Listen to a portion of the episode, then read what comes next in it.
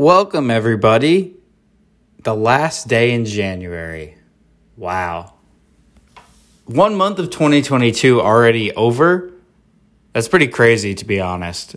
Um, but let's just jump into it. Let's start the podcast. Welcome, everyone. Jerry's Jargon. I'm your host, Jared. And let's make this quick, rapid fire.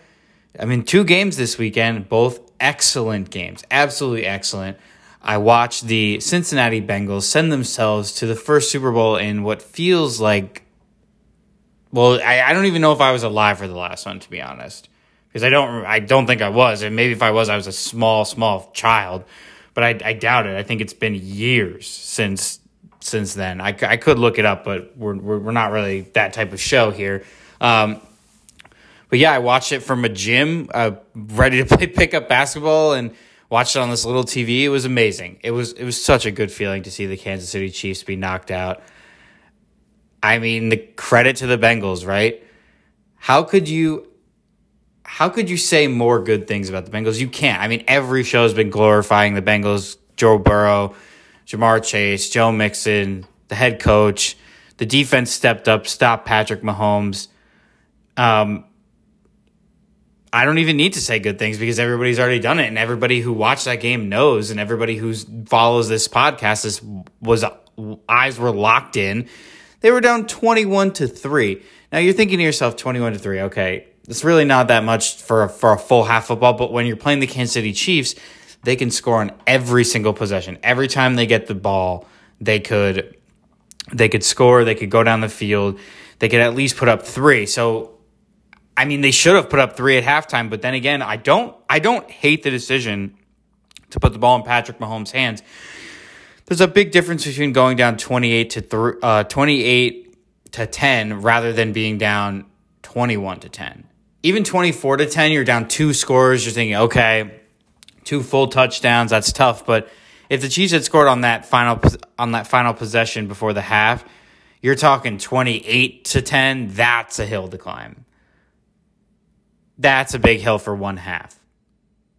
13 points, all right, yeah, 11 points, whatever, 14 points, whatever. But 18 points is a ton of points because that's essentially you're going to go for two at least once. So you're looking at three possessions, but it's just, it's a tough, that's really hard to do. You'd have to get two two point conversions and then a field goal to win it, or you need one out of the two to at least tie it with a field goal and another touchdown. So, but I mean, that second half was excellent by Cincinnati. Defensively, they adjusted so perfectly.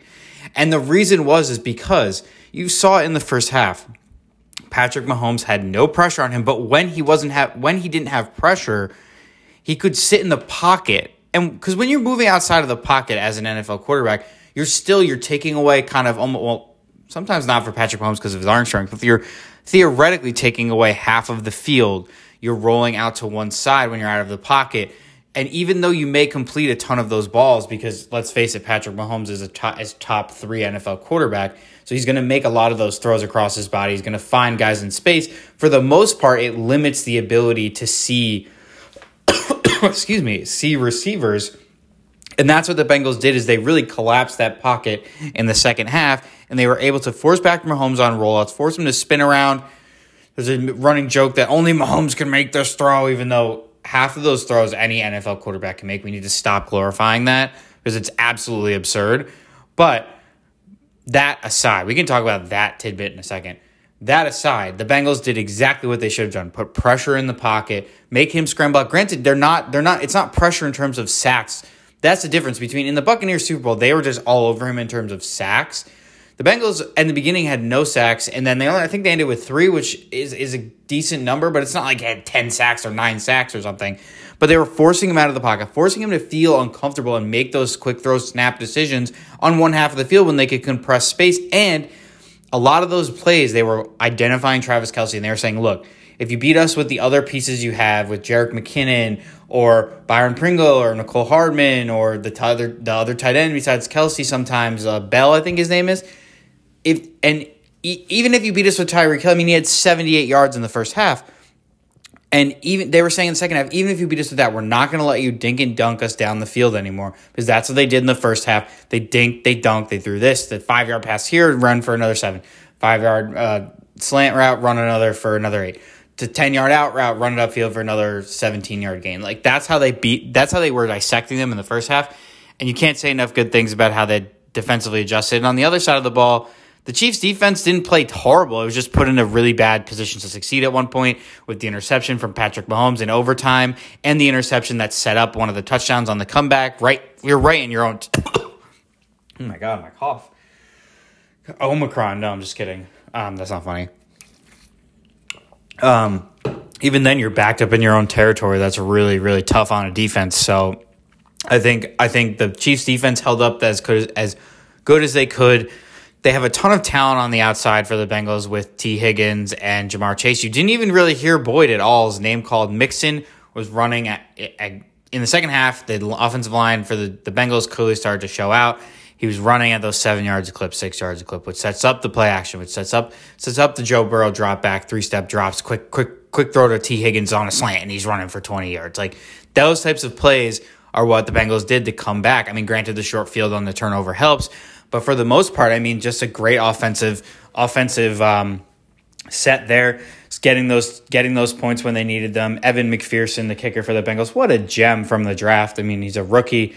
I mean, he's honestly top kicker right now in the game. Besides Justin Tucker, because he doesn't count. He's like a he's a cheat. Justin Tucker is a cheat code. He's like in in when you were playing GTA. If you could Grand Theft Auto for people who don't know what video games are, and you could just do the like the 10,000 buttons on the controller and you just get the infinite amount of money or the infinite amount of weapons and you could just you could just kill everybody in that game or you could buy every house in in um, the Grand Theft Auto world, that's what Justin Tucker is. He's just an automatic. But Evan McPherson, one if it's if it's one, it's one and one A right now because he was he has not missed a kick in the postseason, which in shitty weather for some of the games. I mean, you're in Oak. I guess you were you were at home in Cincinnati, which the weather is not great. Then you were, I guess you were, where did you go after that? You went to Tennessee, which is fine.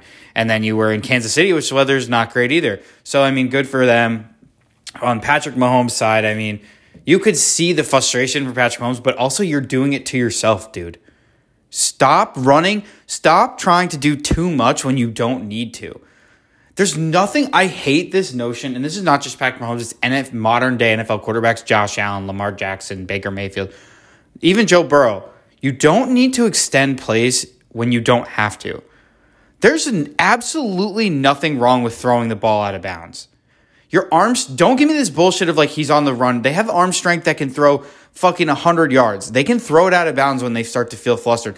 Great example is late in that game with Patrick Mahomes when they're driving down the field and they they eventually get the the double sack and that was uh, the field goal by Butker to tie it. Granted, I had a feeling Butker was going to make it because he's also it, he's like he's like one C of kickers. I mean, every it seems like every good kicker was in the postseason this year besides Justin Tucker, but well, it's usually that's how it works, I guess, on good teams. Although there is some kickers that are pretty great, like Young Young Ho Koo or Young Wei Koo, who's on the Falcons, who's very good. Who the Falcons just suck. But anyway, back to the point.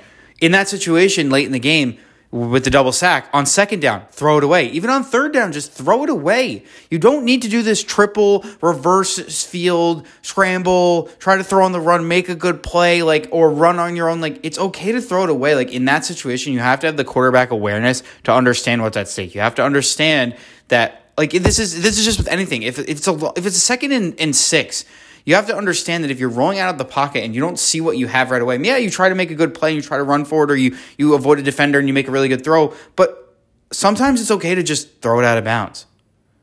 I said this about Jimmy Garoppolo, and Jimmy Garoppolo actually kind of took my advice. Not that Jimmy Garoppolo would ever listen to this podcast, but he threw it out of bounds a lot against the Rams, which we'll get into in a second. So I just think Patrick Mahomes, you needed to take care of the football in that sense. The interception in overtime, I don't really. It, I rewatched it a few times. I didn't actually see it live, but I rewatched it a few times. I don't. It wasn't really his fault. Like he threw it into double covers, but then again, that you could easily get a pass interference there because that's the way the NFL is. So I'm not really. I don't really think that was that bad of a throw as as I think other people are saying. The first interception was abysmal. You were staring right at the guy. I mean, if if the defensive lineman wasn't going to touch it, the guy behind him, 91, I don't know who that is. Maybe it's it's not Hendrickson or whatever his name is he they would have caught it anyway. He's literally right behind him. I mean, you could have snuffed that play out. The Bengals snuffed it out. Well, Mahomes just error throw. That's all right. Everybody makes mistakes, but for the most part in the second half, I mean, he just looked at he looked out of place, and that's as a star franchise quarterback who's making that much money, who wants to call themselves a dynasty. People are want want the Chiefs to win. They want that. They want to watch the next great thing. They want to watch the dynasty. Those are the types of games and those are the types of plays that you as a dynasty can't do. I mean, in New England, yeah, they gave up. They've given up big leads before. They've lost playoff games before, but have you ever seen something like that before? I mean, the Patriots came back from 28 to 3 against the Falcons in a Super Bowl. Like, that's what a dynasty does. The dynasty doesn't at home with Patrick Mahomes, with Travis Kelce, with Tyreek Hill get three points in the second half, and the only three points were to tie the game to send it to overtime with basically no time left. That's the difference. And that's why the Chiefs are not a dynasty at this point. If they win another Super Bowl, if they come back next year, maybe they're going to be relevant for the next 15, maybe even 20 years if Mahomes plays forever. But that that doesn't equate to a dynasty if you're not consistently winning. The AFC West is only going to get harder. The with Justin Herbert maturing if Derek Carr stays and if Rodgers somehow magically goes to Denver and you're going to always have the Bengals now because the Bengals essentially are running the AFC North. Lamar Jackson and the Ravens will be coming back. We don't know what the Steelers are going to do right now. They're kind of in the in the basement. Actually, I'd put the Browns in the fucking basement because the Browns were in the basement, and the Browns have been the most hyped team, and they sucked for the last two years. They've absolutely sucked. Yeah, they beat the Steelers in one playoff game when the Steelers spotted them 28 points because Roethlisberger literally couldn't move, and the ball was and Maurkice Pouncey, who retired after the game, snapped the ball through the end zone like four times and been through three picks. So aside from that game, the they also Steelers also beat the Browns twice this year. So aside from that game, um, the Browns are absolutely in the basement. So the, the Bengals and the Ravens are always going to be relevant. We've talked about how the Titans will still stay relevant. So I mean, if you're Patrick Mahomes and the Chiefs, you really got to regroup. You got to make make sure you sign who you want to sign. Mecole Hardman could leave in free agency, which is a surprising underrated loss unless you get Byron Pringle to stay. Byron Pringle could step up in that role. You need to do maybe you need to assess what you have on defense in terms of a pass rush. I mean, Chris Jones is excellent, but Melvin Ingram that you got from the Steelers was not doing what you needed him to do in that game. He was not he's not a game changer. He was great in San Diego, and he was he was just an average player. So you need to figure out that maybe that's where you can address in the draft. Um, but for yeah, for the Bengals onto the Super Bowl, we'll do a Super Bowl uh, podcast next week. We're not going to get into the game. We're just doing recaps of the two games now. So let's move on to the late game. I did catch the second half of this game, plus I watched highlights. Um, yeah, I mean, you can't really. The 49ers didn't play horrible. They just couldn't hold up against Aaron Donald in the pass rush, and you really saw that come down in the in the crucial moments of the games. And they just they just Jalen Ramsey also Jalen Ramsey should have had a pick. Jimmy Garoppolo should that's a that's an example of Jimmy Garoppolo not listening to me. For the majority of the part majority of the game, he did well. He was throwing the ball out of bounds. He was taking what the defense gave him, getting the ball to Deebo Samuel in space. Found George Kittle for that wonderful touchdown to take the lead. Uh, or sorry, to extend the lead, I believe. Yeah, it was 10 7, 17 7, extend the lead. Um, but they did not, they just couldn't execute down the stretch and they couldn't protect on the crucial drive of the game. They could not protect him. Aaron Donald, Von Miller, those guys, they were making a mess of things. And they just couldn't get the ball to Deebo and they couldn't get the ball to Kittle when the game mattered the most. They couldn't rely on that run game play action, like slow developing plays. And Kyle Shanahan, and I mean, but you can't really give him, I don't like criticize him because he's a great coach. He's going to be a great coach in the future. It's just you ran into a team that has Aaron Donald and has that pass rush and they had it going for him. And Stafford came back. He wasn't playing that well early and he had the interception. Then he came back and then he played great down the stretch. I mean, when you find Cooper Kupp and Cooper Kupp's running at 20 yards a clip, I mean, you can't really go wrong.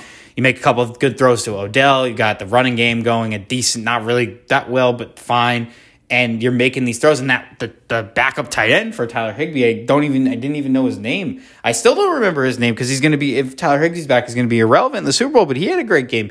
He stepped up when he needed to be, and Stafford was taking the throws that he was given. He was finding the tight ends, the tight ends were making catches. He was finding Cooper Kupp when the plays were designed. I mean, you can't say enough good things about Cooper Kupp, which we talked about before, so I'm not gonna dive into it too deep, but I mean, for the 49ers, that's a tough loss to swallow, especially with the Bengals going into the Super Bowl, and you can already you already played the Bengals this year, so and you know what to expect. You that's a winnable game in the Super Bowl, in my opinion. If they were playing the Chiefs, I would be like, okay, they, their offense probably can't keep up with the Chiefs' offense. They would have to hope their defense has like a Tampa Bay Buccaneers situation. But I mean, not that they're scoreboard watching, but the, let's be real, they're scoreboard watching because they're, it's the NFL and everything's plugged in. You knew who made it to the Super Bowl.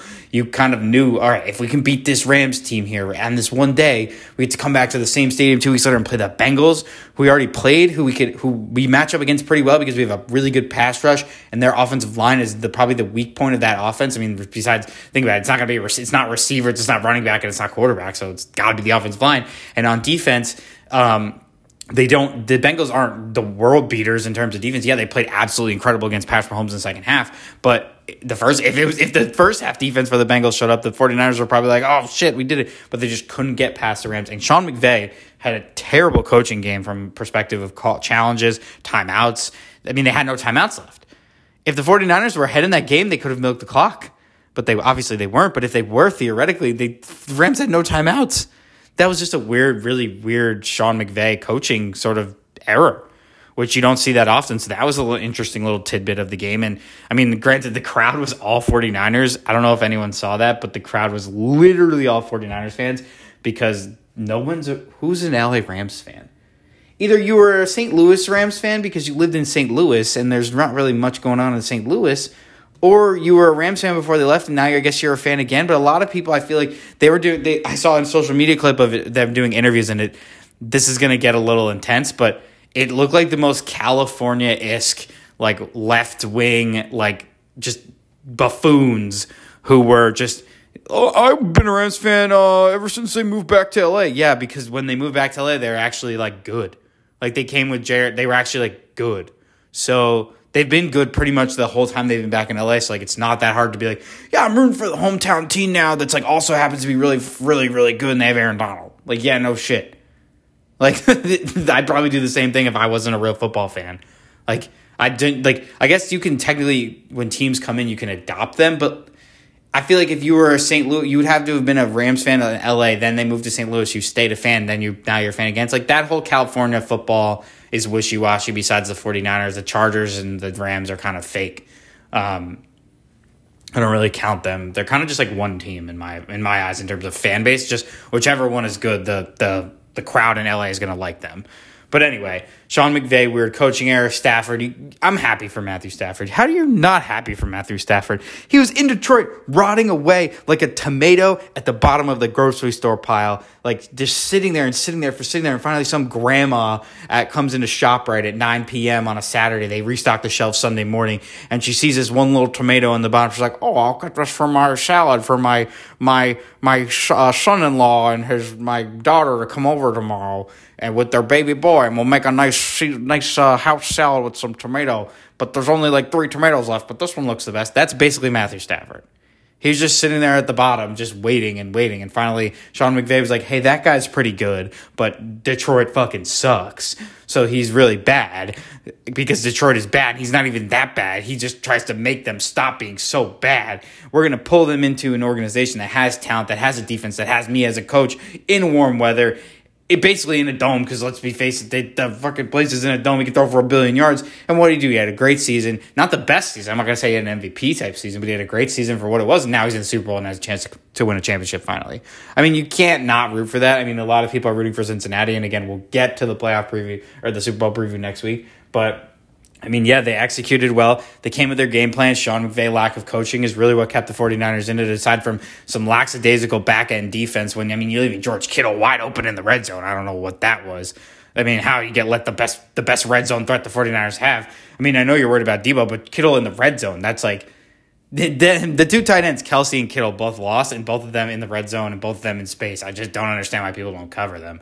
I mean, I would rather I'd rather Brandon Aiyuk run for seventy five yard touchdown. Same what I said about Byron Pringle. Rather them run for seventy five yard touchdown one time over my head because I'm playing up on Kelce or or Kittle. So that was a weird defensive lapse by the Rams. But overall, they got their shit together. They rushed a passer when it mattered the most at the end. They played great on the back end. Like I said, Jalen Ramsey should have had an interception. So that's my whip around for today. Um, thank you everyone for listening. We'll be back later this week or next week um, with a new with a new topic. We're gonna give the NFL a pause. We're gonna talk about something new.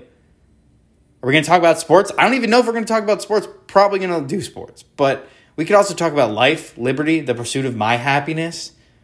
So who knows right now? So happy Monday, everybody, and have a great night.